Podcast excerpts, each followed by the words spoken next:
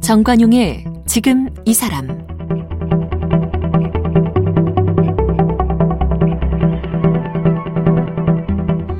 여러분 안녕하십니까 정관용입니다. 여성 영화인 모임 창립 20주년 맞아서 여성 영화인을 만나다 어제부터 꾸며드리고 있죠. 어제 첫 시간 명필름의 심재명 대표 초대해서 여성 영화인 모임이 발족하게 된 배경 또 한국 영화 곳곳에서 활약하고 있는 여성 영화인들에 대한 얘기를 나눠봤고요. 오늘은 이 여성 제작자가 희귀하던 1990년대 초반부터 이 직접 제작에 뛰어들어서 접속, 공동경비구역 JSA, 우리 생애 최고의 순간 등등 40여 편 영화를 만든 심재명 대표 개인의 이야기를 좀 나눠보도록 하겠습니다. 심 대표님, 어서 오세요. 네. 어렸을 때부터 영화 좋아하셨죠? 네. 초등학교 6학년 때부터 주말의 명화 세대여서요. 예. 초 6학년을 특별히 딱 지목하시는 이유가 있어요? 그 지금 세대들은 뭐 주말의 영화, 명화가 뭔지 모르는. 네. 근데 이제 그 KBS에서 했던 주말에 외국 영화를 주로 보여주는 그런 프로그램 맞아요. 보고 음. 그때 젊은이의 양지라고 그 아메리카의 비극이라니까 원작 소설을 영화한 영화를 보고 물론 뭐 배우도 미남이었지만 음. 굉장히 그 주인공이었죠? 몽고메리 클리프트라고요. 어. 예. 요즘 친구들은 모를 거예요. 네. 예, 예. 그 영화를 보고 영화라는 매체에 굉장히 푹 빠져서 음. 이후부터 이제 매 주말마다 주말의 영화를 보고 TV에서? 예 극장 가서 영화를 보고 극장은 많이 다니셨어요? 아유 뭐 뻔질나게 다녔죠. 예 시간만 되면 그러니까 그때는 이제 뭐 비디오 데크도 없었던 시절이고 없죠. 비디오 플레이어도 음. 없어서 뭐 TV 브라운관이라고 표현되는 곳 아니면 영화관이 다였죠. 네. 동시 상영하는 극장. 근데 이제 그땐 청소년 시절이어서 동시 상영관은 차마 못 가고 음. 그래도 이제 소위 개봉관? 개봉관? 을 쫓아다녔죠. 뭐 동시 상영관을 왜 차마 못 가셨어요? 여학생이어서 왠지 그 음습한 저는 분위기나 초등학교 때부터 갔는데, 아, 동시 그러셨구나. 상영관을. 예. 음습한 영화만 하는 데가 아니었어요. 당연히 그렇죠. 김일 박치기 영화 이런 게 얼마나 네 맞습니다. 네, 예, 예. 그 영화관 간 돈은 어떻게 어떻게 그 저 책에서도인가 어디 인터뷰에서 말씀드렸는데 뭐 용돈이 풍족하지 못한 예. 시절이어서 예. 밤에 이렇게 아버지 주무실 때 몰래 안방에 숨어 들어가서 이렇게 주머니에서 동전 몇 개 훔쳐가지고 제가 아, 극장 갈 때 영화관 관람료가 한 600원에서 800원이었거든요. 음. 그래서 이렇게 눈치 채지 못할 만큼 이제 동전을 빼내서 이야. 영화 보러 가고 그랬었죠. 그 중학교 고등학교 감수성 예민하던 시절에 본 영화들은 뭐 거의 기억이 나죠. 아 너무나 기억이 나고요. 어. 지금도 뭐 그 거의 40년 넘은 일기장을 아직도 갖고 있는데 일기장? 예. 어. 그 영화를 보면 항상 감상문을 썼습니다. 이야. 그래서 이제 아마 그러면서 이렇게 차곡차곡 영화에 대한 애정을 키웠던 것 같습니다. 음. 영화 관련된 일을 해야지라고 생각도 하셨어요? 그래서 이제 뭐 섣부르게 막 무턱대고 중학교 때 자기 장래 희망 발표하는 자리에서 뭐 영화 감독이 되고 싶다. 뭐 그래서 음. 친구들이 되게 신기하고 그랬는데 예, 예. 그때는 이제 영화를 만드는 사람이 영화 감독만 있는 줄 알았죠. 나중에 그 제작자가 있고 뭐가 있고 인지 몰랐어서 그냥 뭐 무턱대고 그런 맞아요. 얘기를 했다가 예. 예. 또 이제 막상 대학에 입학할 때만 해도 제가 82학번인데 그때 연극 영화과 왜 안 가셨어요? 그때는 연극영화과는 좀 특별한 분들이 가는 곳이라는 생각이 있었어요. 아, 그래서 저는 감히 그렇- 그렇죠. 예, 용기를 내지 못했고 음. 괜히 지레 겁을 먹고 가- 부모님이 반대하실 거라 생각해서 이제 국어 국문학과를 갔는데 그리고서는 대학 들어가서는 계속 이제 영화를 보러 다니고 영화 동아리도 했어요? 학교에는 영화 동아리가 없어서 어. 그 정말 나중에 많이 알았는데 그 불란서 문화원 프랑스 문화원의 출신이에요. 프랑스 거기 영화 해, 해줬잖아요. 네네 어. 거기 시내 클럽이라고 예, 예. 나중에 알고 봤더니 뭐 정성일 평론가 분이나 뭐 다른 제 또래나 제 윗세대 분들을 다 그곳을 한 번씩은. 한 번씩은 거쳐갔죠. 예, 그래서 저도 음. 매주 거기 가서 프랑스 영화 보고 그랬습니다. 어. 그리고 영화 아카데미 이런 게 만들어졌는데 거기 가실 생각은 안 하셨고?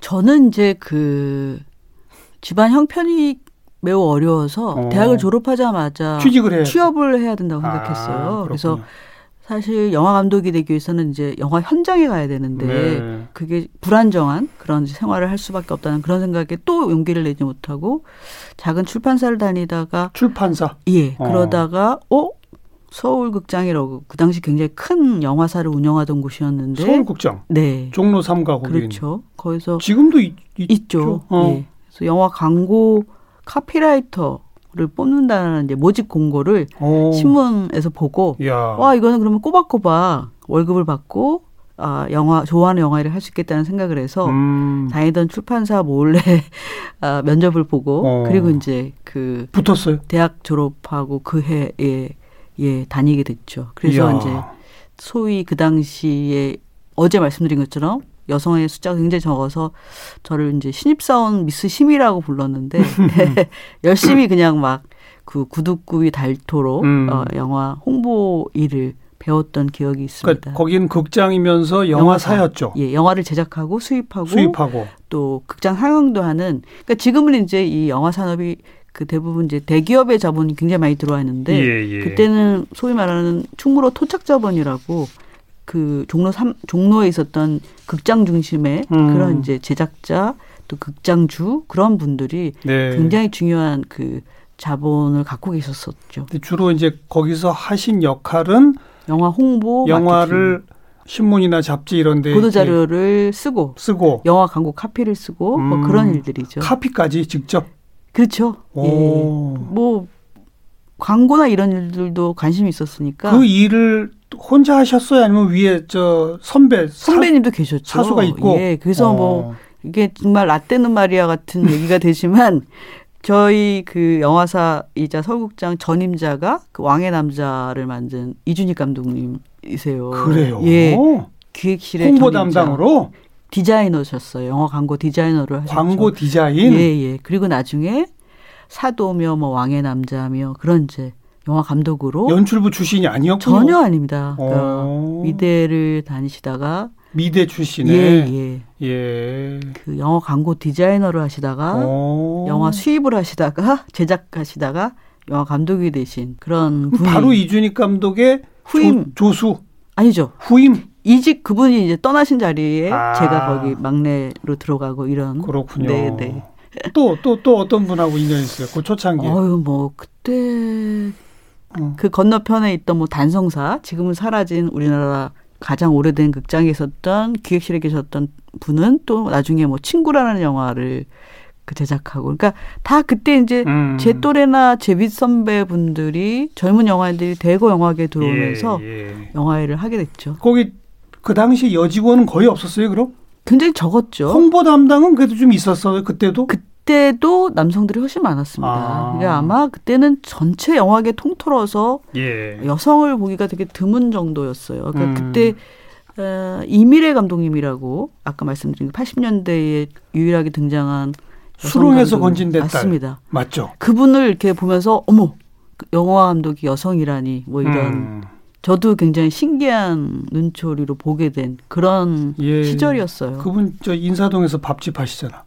그렇죠. 잘 아시는구나. 그러니까 그 서울극장 그 영화사에서 몇 년 계셨던 거예요? 2년 일을 했고요. 2년? 네. 오. 그리고 이제 아, 영화 제작일을 배우고 싶어서 영화 음. 제작사로 옮겨서 또 한 2년 정도 어느 제작사로. 가셨어요? 극동 스크린이라는 어. 그 사의 찬미 뭐 서울무지개 뭐 처별상 같은 유명 외화도 수입하시고 예. 영화 제작했던 그 회사에 가서 영화 제작일을 배웠습니다. 음. 거기서 또 2년. 네. 그 다음에는 그리고는 이제 아, 명기획이라고 그 제 이름의 끝자를 딴 음. 어, 홍보 마케팅 회사를 차려서 창업. 예, 근데 말이 창업이지 뭐 그냥 아주 조그맣게 아니 시작을 그래도 했고요. 그래도 그리고 이제 영화 결혼 관련된 실무 경력도 딱 4년밖에 안 되잖아요. 그러면 그렇죠. 홍보 2년, 제작 연습 2년. 그런데 내 회사를 차린다? 내, 내 이름을 따서? 그때는 근데 아마 그 회사들이 저한테 또 많은 이렇게 동기부여를 해주셨고 하면 음. 더 오래 다녔을 거예요. 근데 어떻게 오래 다니지 못하게 된 상황이 생기다 보니까 뭐, 뭐 어떤 상황이? 글쎄요, 뭐 그냥 어떤 비전을 더 좀 강력하게 주셨으면 음. 그랬을 텐데 그러다 보니까 그냥 여차저차해서 독립을 하게 됐고요. 예. 운 좋게도 이제 결혼 이야기라는 영화를 음. 홍보를 맡게 돼서 그래서 이제 명객이라는 작은 홍보 기획사가 좀 알려지고 예. 그러면서 여러 작품 하다가 네. 홍보를 대행해 주는 거군요. 그렇죠. 홍보 어. 마케팅 전문 회사죠. 결혼 이야기 심혜진 그렇죠. 배우, 90년 92년도 최고 흥행작이고 맞아요. 사실 그 당시 젊은 영화의 효시라고 하는 그리고 젊은 영화인들이 함께 그 기획해서 만든 그런 영화인데 저는 홍보 그때 카피가 그때 좀 야했던 것 같은데. 예, 그게 굉장히 유명했습니다. 어떤 카피였죠? 그게 영화 속에 나온 대사가 잘까라는 대사였는데 음. 제가 그걸 잘까 말까 끌까 할까 이런 식의 카피를 헤드 카피를 써서 그러니까 불 끌까 뭐 이런 예 예 예 예, 예, 예. 아 그렇게 그래서 예. 그랬고 그리고 이제 어, 독립 영화 집단 음, 장상곰매 출신의 이제 이은 장상곰매 예. 영화 운동권들 아니에요? 거기 예, 예. 파업 전야 만들고 그렇죠. 그죠? 거기 강원 씨도 거기 강원 같이 씨. 하고. 예. 어. 그리고 이제 그때 이은 씨라는 장상곰매 출신의 이은 감독 제 남편이 된 음, 남편이 결혼해서 이듬해 이제 95년에 명필름이라는 영화를 만들게 됐어요. 그러면 기획 회사도 한 2, 3년? 네. 오. 그럼 영화 제작으로 뛰어들기까지 그리 오래 안 걸렸군요. 그러니까 이게 참 저는 이제 시대적 운이 또 좋다는 생각이 예, 드는 게 예. 불과 30대 초반에 자기 작지만 회사를 만들고 음. 30대 중반에 이제 영화를 제작사를 차리고 그러네요. 지금 젊은 세대들은 감히 상상을 못 하잖아요. 예. 그러니까 저는 어떻게 보면 저를 비롯한 또래 영화인들은 굉장히 맞아요. 시대적 운도 좋았다는 생각이 듭니다. 영화뿐이 아니라 취업도 쉬웠고 그때 분들은 예. 어떤 30대 초중반 되면 어디서 조금만 좀 열심히 하면 전문가 소리를 들었거든요. 그러니까요. 86세대가 누리는 혜택이 있죠. 그렇죠. 네. 95년 영화사 명필름을 만들고 첫 번째 영화가 뭐였죠? 코르셋이라고요. 이거는 성공했나요? 아니요. 흥행은 잘 못했는데 그 아마 한국 영화에서 드물게 이제 뚱뚱한 여성이 주인공인 로맨틱 코미디여서 예. 그 소재나 주제 때문에 아, 주목은 많이 받았죠. 예, 화제는 상도 됐었습니다. 많이 탔고. 네, 네. 음. 이게 어찌 보면 그 당시로선 보기 드문 여성주의적 관점의 그렇죠. 영화. 그리고 와, 뭐 뚱뚱한 여자가 주인공인 상업 영화도 거의 없었죠. 네. 음. 좀 과감했어요. 그런 면에서는. 그러니까 아마 그게 이제 제가 뭐 어렸을 때부터도 그렇고 이렇게 그 청개구리 기질이 어. 영화를 만드는데도 어. 남들 안 하는 거 내가 한다 이런 거. 아니 그것보다는 남들이 반대하면 왠지 더 오기가 생기는 그런 기질이 아마 명필님 초기부터 좀 발현된 거 아닌가 그런 음. 생각을 해요. 네, 그게 이제 95년인가요? 그 네. 그 영화가? 96년. 96년. 영화사는 95년에 만들었고 96년 첫 작품이 코르셋. 예, 예. 97년이 접속이죠. 네, 네. 하, 이것도 운인가요? 엄마의 실력인가요? 뭔가요? 운도 좋았고 뭐 열심히도 했던 것 같은데요. 음. 그러니까 그때 이제 그 장상곰매에서 이은 대표랑 같이 오꿈의 나라라는 영화를 연출했던 장윤현 감독이 어, 헝가리에 영화 유학을 갔다 오고 90년대 중후반에 한국에 와서 굉장히 문화적 충격을 받았대요. 어. 몇년 사이에 한국의 어떤 사회상이나 어, 시대 모습이 굉장히 바뀌어 있어서 그 중에 하나가 이제 PC통신, PC통신. 컴퓨터 이래서 예. 그거를 이야기를 만들어야겠다 생각하고 음. 어, 저희랑 같이 이제 그 오랫동안 시나리오를 고민하고 고생해서 예. 만들게 됐죠. 한석규 전도연. 네. 음. 그분이 직접 시나리오도 썼어요? 그럼요. 어. 예. 물론 다른 아, 공동 각본가들이 있는데 예. 그 시놉시스, 가 소재와 주제 이런 것들은 다 감독의 생각에서 음. 출발을 했습니다. 전도연 배우를 처음에는 반대하셨다고? 저는 반대 안 했는데요. 누가 반대했어요? 감독이 반대했나요? 아니요. 그럼요. 그러니까 주로 이제 어떤 투자사 투자 쪽에서 아, 그렇죠. 아니 왜냐하면 전도연 씨가 아, 영화 한 번도 안 했었고 TV 드라마에서 음. 이제 그러니까 영화 데뷔작이라서 그러니까요. 검증이 안 됐다. 그렇죠. 어. 예. 근데 이제 제작자 입장에서는 전도연 씨의 그때 이미지가 굉장히 그 여자 주인공의 캐릭터랑 맞춤하다는 생각이 이렇게 본능적으로 들었어요. 음. 그리고 뭐 이 역할에 더할 나위 없이 어울릴 거라는 생각을 이건 뭐 과학적 데이터나 이런 게 아니라 감이죠, 감. 그냥 본능적인 직감 그랬는데 음. 이제 아주 결과적으로 좋은 그런 됐죠. 아주 중요한 그 주연 뭐 여배우 결정 이런 거는 감독의 권한이 세요? 제작자의 권한이 세요? 상황마다 좀 다른데요. 예를 들면 제작자가 신인이고 음. 감독이 경력이 훨씬 많고 결과가 많으면 감독의 입김. 아. 또 감독이 신인인데 음. 제작자가 좀 더 경험이 많다면 제작자. 근데 대부분은 그 제작자가 결정을 하죠. 어. 그리고 이제 하지만 협의를 해서 합니다. 근데 예. 대부분 감독하고 제작자가 그렇게 뭐 캐스팅에 크게 이견을 보이거나 갈등이 이 빚어지진 않아요. 음. 이렇게 영화를 그리고- 바라보는 상이나 목표가 같기 때문에. 예. 네. 아니 주연 배우급의 캐스팅에서 제작과 감독이 견해 차이를 보이면 못하죠. 그럼요. 같이 뭐 못 가죠. 처음부터 못하죠. 예, 예. 아 접속은 흥행에도 성공했잖아요. 그 당시 그해 이제 흥행 1위를 했고요. 그죠? 또 지금도 많이 그 인구에 회자되는 영화로 음. 남고 있고 아마 그 당시에 그 PC 통신으로 만나는 남녀의 이야기는 소재 자체가 예, 예. 이, 그 이전의 한국 영화가 좀 많이 달라서 젊은 특히 관객들의 사랑을 많이 받았던 것 같습니다. 예. 그 다음이 곧바로 공동경비구역 JSA입니다. 조용한 가족, 해피엔드, 그다음에 이제 공동경비구역 JSA. 아 중간에 그 두 가지가 있고, 네, 네. 어, 그 JSA는 첫날부터 매진 행렬 아니었나요? 그때는 이제 한참 촬영을 할 99년도에는 서해교전이 음. 있어서 과연 이 영화를 개봉할 수 있을까 라고 음. 정말 심각하게 고민을 하고 걱정을 했는데 이게 참 영화라는 게 운도 굉장히 중요한 게 그 당시 김대중 대통령이 정상회담을 발표하셨어요. 6월 5일 날. 맞아요. 그래서 6.15 정상회담이 이루어졌습니다. 예. 근데 저희 영화 촬영이 6월 초에 끝났는데 어, 이거는 뭐 와 나라가 마케팅을 해주시네 막 이럴 정도의 그러니까 불과 몇 달 사이에 네, 네. 이 사회 상황이나 이런 것들이 음. 굉장히 달라진 거죠. 그래서 어 JS 개봉 당시에는 그런 사회의 변화나 시대의 변화, 정치 상황의 변화도 굉장히 도움이 됐고 네. 또 박찬욱 감독님의 워낙 탁월한 그 연출력이나 배우들의 열연 때문에 어 어마어마한 반향을 그때 사실 일으켰었죠. 네. 박찬욱 감독이 이게 데뷔작은 아니죠. 그 앞에 두 편의 영화를 하셨었죠. 근데 앞에 영화가 다좀좀 별로였다고 그러죠?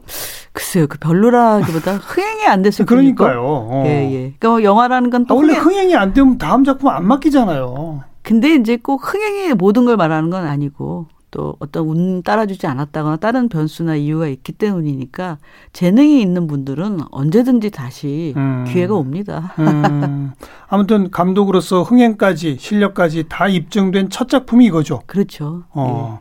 여기 또 이영애, 이병헌, 송강호, 송강호. 어, 신하균. 뭐, 와. 예. 또그 캐스팅은 또 어떻게 했대요? 그때는 그렇게 또 와 이게 입이 벌어지는 캐스팅은 아니었어요. 아, 약간 좀 거들먹거리시는 거예요. 아니 아니 그게 아니라 그러니까- 어려웠다고요. 그러니까 지금 그러니까. 지금 관점에서는 이 배우들을 하나로 모은다는 게 좀, 자체가 불가능한데 그렇죠. 그 당시에는 굉장히 어떻게 보면 새로운 조합이었고 음, 그 캐스팅 과정까지도 굉장히 어려웠어요. 뭐좀 보니까 코르셋 접속 그 다음에 뭐 아까 해피엔드 네. 그것도 꽤뭐 네. 흥행 어느 정도 했고요. 만드는 족족 그래도 어느 정도는 다 됐군요. 그런데 이제 뭐 공동경비구역 JSA 이후로 뭐 와이키키 브라더스 같은 영화, 뭐 김기덕 감독의 섬 같은 영화, 그러니까 좀 더 작가주의 영화에 가까운 예술 영화에 아. 가까운 영화들을 도전하다 보니까 그때부터는 이제 타율, 아. 흥행 타율이 그러니까 전반부에는 달라졌습니다. 좀돈좀 되는 만한 영화들을 상업 하시고 영화에 대한 고민이 더 훨씬 더 그래 깊었고 돈이 좀 모이면 그걸로 이제 예술 작품 또좀 투자하시고 그게 어떻게 보면 또 제작자의 뭐 몫이죠. 만연일 수도 있고 어. 또뭐 그게 어떻게 보면 또 도전일 수도 있고 그렇죠. 와이키키 브라더스가 그렇게 흥행이 안 됐어요? 그때 그래서 와라나고 운동이라고 뭐 와이키키 브라더스, 나, 나비, 라이방 이런 흥행 안 된 영화들이 함께 모여서 음. 이렇게 영화관을 그 대관하고 음. 아, 단체 관람하고 시민들이 직접 영화를 보기 운동하는 그런 것도 있었어요. 예. 근데 근데 아마 당시에는 음악 영화라는 것도 그렇고 어. 지금은 이제 예술 영화 전용관이나 독립 영화 전용관이 있지만 그때만 해도 2000년대 초반은 그냥 모든 영화들이 다 상업 영화 음. 관에서 같이 경쟁해야 됐거든요. 음흠. 그러니까 와이키키 브라더스를 보고 좋아할 만한 관객하고 만날 접점의 공간이 좀 부족했다거나 그런 아쉬움이 있었죠. 근데 어, 시간이 지날수록 그 영화는 계속 좋아해 주시는 음, 분들이 많아서 그죠. 예, 자랑스러운 영화 중에 한 편입니다. 네. 저처럼 최고의 한국 영화 중에 하나입니다라고 하는 사람 많이 만났죠. 꽤 봤습니다. 그죠. 네, 그래서 네. 너무 가- 그럴 때마다 보람을 느끼죠 제작자로서. 그다음 아까 김기덕 감독의 섬 네. 예. 그런 영화는 흥행 안 될 거예요. 네. 아주 끔찍한 장면도 나오고 저도 기억이 나는데. 그래도 그 영화가 그 처음으로 김기덕 감독 영화 중에 베니스 영화제 경쟁 음. 부문에 진출했었던 영화죠. 네. 그다음 우리 생애 최고의 순간. 네. 이건 그야말로 심 대표께서 이거 만들어야 된다고 추진하고 그냥 만들고 싶었습니다. 그렇다면서요. 예. 어, 네. 어, 왜 그게 이게 꽂혔어요? 그 2004년 아테네 올림픽 결승전을 보고 127분 동안 그 거의 연장전을 거듭하면서 벌이는 그 여자 핸드볼 선수들의 투혼에 일단 감동받았고요. 예, 예. 그리고 그렇게 127분 동안 힘겹게 싸웠음에도 불구하고 한 골로 패배하고 은메달. 은메달 을 땄으나 음. 은메달을 따고 단상에 올라간 그 선수들의 표정이 너무나 아름다웠어요. 억울한 게 아니라 스스로를 자랑스러워하는 그런 표정들이. 그래서 예. 그 다음에 이제 기사들을 찾아보고 사연들을 찾아보고 하면서 아 정말로 그 드라마틱한 영화적 소재다 이 여성분들의 이야기가 음. 그래서 이제 임솔레 감독님한테 제안 드리고 감독님도 흔쾌히 아, 좋다고 하셔서 진행을 하게 됐는데 근데 뭐 다들 반대했다면서요. 그러니까 보통은 그 반대가 나쁘다기보다는 앞에 어떤 그 선입견 음. 또는 결과 과정들이 온 데이터들이 있잖아요. 근데 한 번도 한국 영화에서 스포츠 영화가 된 적이 없거든요. 아, 그 전에 없었어요. 네, 네. 어. 만들지도 않아. 뭐 사실은 스포츠 경기가 영화보다도 더 드라마틱하잖아요. 어. 그러니까 그리고 이제 여성 스포츠 선수도 얘기도 한 번도 없었고. 음. 그다음에 핸드볼도 굉장히 어떻게 보면 영화적으로는 낯선 종목이고. 그렇죠. 그러다 보니 그리고 승리하는 드라마도 아니고 패배하는, 패배하는 드라마고 그래서 어. 반대를 많이 했는데 또 오기가 생겨서 그 믿음 나를 감동시켰던 이 이야기는 누군가도. 감동할 것이다. 잘만 음. 만들면 예. 그런 생각을 했죠. 예. 그 주로 이렇게 뜯어 말리면 더 하고 싶어진죠. 근데 아까 그거는 그 청개구리라고 하듯이. 예, 예. 근데 그거는 저뿐만 아니라 대부분 영화들이 그렇습니다. 그러니까 될 거라고 하는 영화 별로 되지 않고요. 의외의 결과들이 훨씬 많거든요. 많다고 하더라고요. 예. 사람들은 항상 새롭고 음. 낯설고 그 이전에 보지 못한 것을 보고 싶어하는 심리가 있기 때문에 예. 오히려 거꾸로 아이러니하게도 그런 결과들이 종종 나오기도 하죠. 그러니까 남들이 반대하는데 오기가 생겨서 했잖아요. 그랬다 망하잖아요. 그럼 그 다음부터 오기를 못 부리거든요. 그렇죠. 근데 우리 심 대표는 오기를 부려서 우생순을 하니까 히트를 쳤어요. 그죠? 그러니까 그 다음에 또 카트에서 또 오기를 부린 거 아닙니까? 근데 카트는 잘 안 됐습니다. 아, 카트 꽤 되지 않았어요? 아니 그 아주 뭐 흥행에 아, 사회적 관심은 많이 그렇죠. 받았는데 네. 어. 돈을 벌지 못해서 그 어떤 우생순 같은 성적을 기대하고 투자했던 투자자분들한테 지금도 죄송한 마음입니다. 음. 저심 대표가 오기 부리면 될 거야. 이렇게 생각하고 아마 하신 분도 있을 거예요. 그런 투자. 것도 없지 않아 있었겠죠. 네, 예, 예. 그 다음 아이캔 스피커는요. 그 영화는 이제 공동 제작자로 참여했는데요. 위안부 피해자 음. 얘기를 코미디라는 장르 영화에 담아낸 그 발상이 굉장히 신선했어요. 그래서 원래 이제 기획하신 제작자분이 계신데 투자자분도 나서지 않고 예. 캐스팅도 잘안 돼서 어 명필님이 적극적으로 공동 제작에 참여하겠다고 제안을 먼저 하고 예. 그리고 이제 김현석 감독과 또 뭐 그 이재은 배우 이런 분들이 같이 이제 함께 하게 됐죠. 근데 음. 어, 그 영화도 많은 투자사들이 꺼린 이유가 있죠. 사실 위안부 피해자 얘기를 한다는 것 자체도 상업 영화 쪽에서. 부담스러운데 네. 그걸 또 코미디로 푼다라고 하는 어떤 음. 그 소재가 주는 어떤 그런 무게 그런 것들 때문에 근데 어 흥행이 꽤 잘 돼서 굉장히 그것도 최근에 이제 보람을 느꼈던 그런 네. 영화 중에 하나입니다. 오늘 뭐 다 얘기 못했어요. 건축학개론 마당을 나온 암탉도 하셨네. 네, 그러니까? 애니메이션. 애니메이션 네, 말이죠. 또 바람난 가족, 조용한 가족, 질투는 나의 힘. 네. 네. 한 40여 편 되네요. 저희가 이제 25년 명필름. 랩이라는 그 무상 기숙학교에서 영화 감독들을 그 발굴하고 함께 음. 영화를 만드는데 거기서 한 영화까지 하면 현재 한 45편 정도 됩니다. 음, 네, 네. 음. 그리고 지금 뭐 또 마당을 나온 암탉에 이어서 테일이라고 전태일 열사 이야기를 예. 다룬 애니메이션도 지금 애니메이션. 한창 제작 중에 있고요. 그죠? 네. 어. 그래도 한 반 타작 이상은 성공하신 거 아니에요? 흥행적으로도? 글쎄요, 그 따져보지를 어느덧 회사 자산이 어느덧. 어떻게 커졌나 보시면 몰라요? 아유 거꾸로 점점 힘듭니다. 지금 시대가 바뀌고 산업이 예. 바뀌고 나이가 예. 먹다 보니까 예. 영화 하는 일이 점점 더 어려워지네요. 예. 그 일만이 아니라 아까 잠깐도 언급하셨습니다만 영화 학교 명필름 랩이라고 하는 거, 그다음 복합 문화 공간 명필름 아트 센터. 네, 예. 이 아트 센터는 어디죠? 파주에 있습니다. 파주? 예, 영화사 사무실과 기숙사와 영화관, 뭐 공연장이 같이 이렇게 있는 음. 복합 문화 건물이죠. 음. 네. 다 이, 이것저것 다 건사하시려면 점점 바쁘시겠네요, 더. 바쁜 걸 둘째치고 점점 더 어려워. 어깨가 무거워져서 굉장히 예, 게다가 고생하고 있습니다. 게다가 이 코로나 상황이라는 게또 아, 이 영화계에 뭐 다른 많은 분야에 영향을 끼쳤지만 영화 산업에도 굉장히 악영향을 어마어마한 영향을. 미치고 있죠. 그렇죠. 관객 줄어든 것뿐 아니라 예, 예. 제작도 어려워지고 예. 영상 체험의 문화 자체도 바뀌고 있고. 그러니까 네, 극장 안 그렇습니다. 가려고 하고 네.